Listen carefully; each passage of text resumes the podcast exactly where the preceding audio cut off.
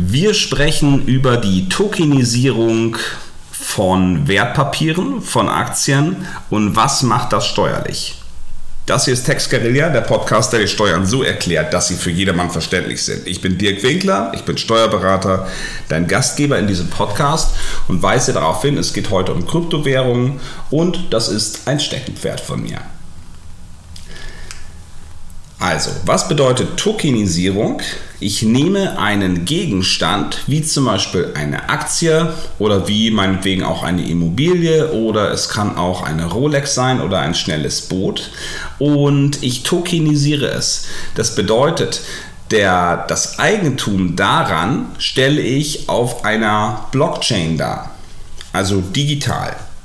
Und der Inhaber dieses Gegenstandes, zum Beispiel dieser Rolex, der ist nicht, der ist dadurch verbrieft, dass man eben diese Token besitzt und eben natürlich auch weiterschicken kann.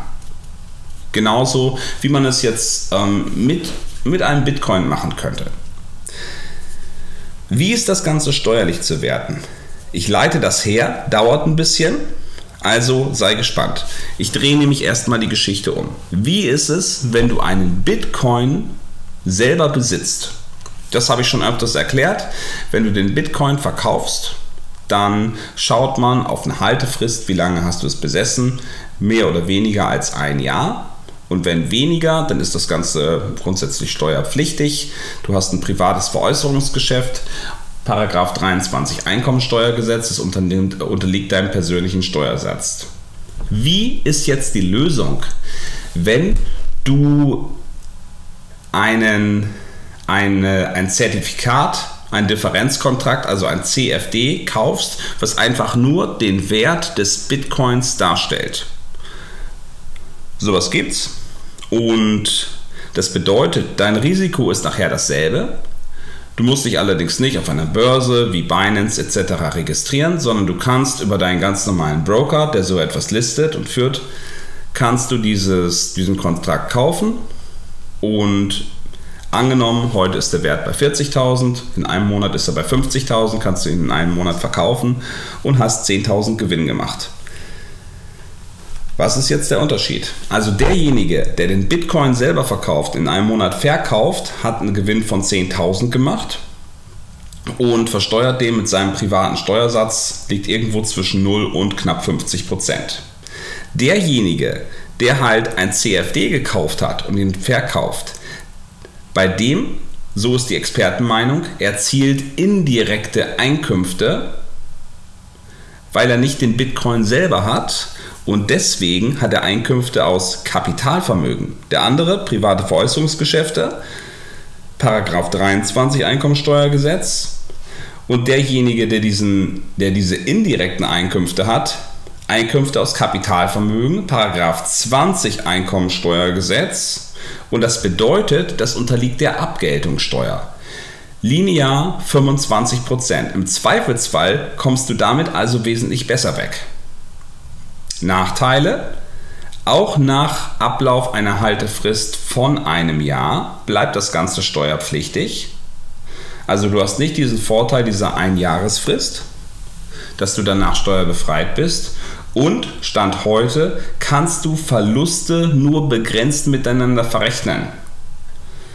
Seit dem 01.01. hat sich das Gesetz hier geändert und ähm, das, ich, ich verstehe das ehrlich gesagt nicht ganz. Ich habe das schon mal vorgestellt. Ähm, aber tatsächlich steht es gerade so im Gesetz drin, dass der Privatanleger die Verluste im Kapitalbereich, also im Bereich Kapitalvermögen, Paragraph 20 Einkommensteuergesetz, nicht voll miteinander verrechnen und nutzen kann. Das kann unter Umständen absurde und katastrophale Folgen haben. Okay, aber darum geht es an dieser Stelle gar nicht. Du siehst, hier ist es ein Unterschied. Wenn du ein CFD hast, dann kommst du in den meisten Fällen besser weg. So, und jetzt drehen wir eben diesen Fall um. Weil Tokenisierung, das ist eigentlich genau der umgedrehte Fall. Wir haben gerade gesprochen, der Bitcoin, der Kryptowert wird dargestellt genauso wie eben ähm, ein normaler CFD. Also ein Differenzkontrakt. Und damit wird er eingeordnet in die gleiche Klasse wie andere CFDs, wie ETFs, wie Aktien. Und dabei bist du nämlich immer im Bereich der Einkünfte aus Kapitalvermögen. Was ist denn jetzt, wenn du eine normale Aktie nimmst, nehmen wir mal eine Tesla-Aktie oder eine Amazon-Aktie, ist eigentlich vollkommen egal, und die tokenisierst du. Die stellst du jetzt also auf einer Blockchain dar. Dann hast du nachher einen Token und ein Token fällt grundsätzlich in diesen Paragraph 23 rein. Also wenn du ihn nach über einem Jahr verkaufst, dann müsste, wenn wir das gerade, was ich gerade vorgestellt habe, und das ist ja eben auch die Expertenmeinung dazu, da haben sich eben ein paar Leute schon mit auseinandergesetzt. Und ähm, das versuche ich ja ähm, zu adaptieren und in meine Expertise aufzunehmen und natürlich in meine, ähm, in meine ähm, Ratschläge, die ich meinen Kunden gebe. Wenn wir das Ganze also umdrehen, analog anwenden, wenn du jetzt eine Tesla-Aktie kaufst und du tokenisierst sie, beziehungsweise du kaufst eine tokenisierte Tesla-Aktie und verkaufst sie nach über einem Jahr, dann ist der Gewinn steuerfrei. Ich kann das Ganze nur so herleiten, wie es aus meiner Logik her Sinn macht. Das bedeutet nicht, dass das jetzt rechtlich verbindlich ist. Ne? Also das ist der Disclaimer dazu an dieser Stelle. Ich finde es allerdings wichtig, dass man sich damit auseinandersetzt. Wenn du jetzt also siehst, zum Beispiel Börse, Binance oder Bitpanda und du kannst dort eine Tesla-Aktie tokenisiert kaufen. Was hat das für steuerliche Auswirkungen? Das ist ja etwas, was du wissen willst. Und momentan kann dir das leider niemand sagen. Das kann ja auch diese Börse nicht sagen, wenn du den Support anschreibst. Deswegen dachte ich mir, ich setze mich damit mal auseinander und leite das her. Und eben, jetzt könnte man an dieser Stelle sagen, analog ist das der Schluss, dass du nämlich einen tokenisierten Wert, und das gilt nicht nur für Aktien, das gilt eben zum Beispiel auch für, für Immobilien. Normalerweise hast du bei Immobilien eine Haltefrist von zehn Jahren, bevor es steuerfrei ist. So könnte es zu einem Jahr werden. Das ist natürlich eine Möglichkeit, wie man steuerlich auch Vorteile schaffen könnte.